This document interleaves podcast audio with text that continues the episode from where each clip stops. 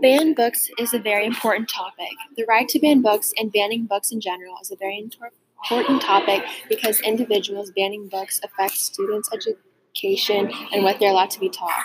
In today's society, there's a lot of controversy about books and what is appropriate for students to read. But books educate students on controversial topics that they should be exposed to and knowledgeable on. Books enhance teenagers' imagination and provide an escape from daily stress and worries. Books also promote students to form their own opinion on world politics and see different points of view. Different types of books, and banned books especially, teach students about topics that need to be taught on in a safe environment. It is important that students leave the classroom with knowledge and information on a variety of topics, and this includes politics, and different world religions that need to be educated on. Books are a great source of education that should not be limited.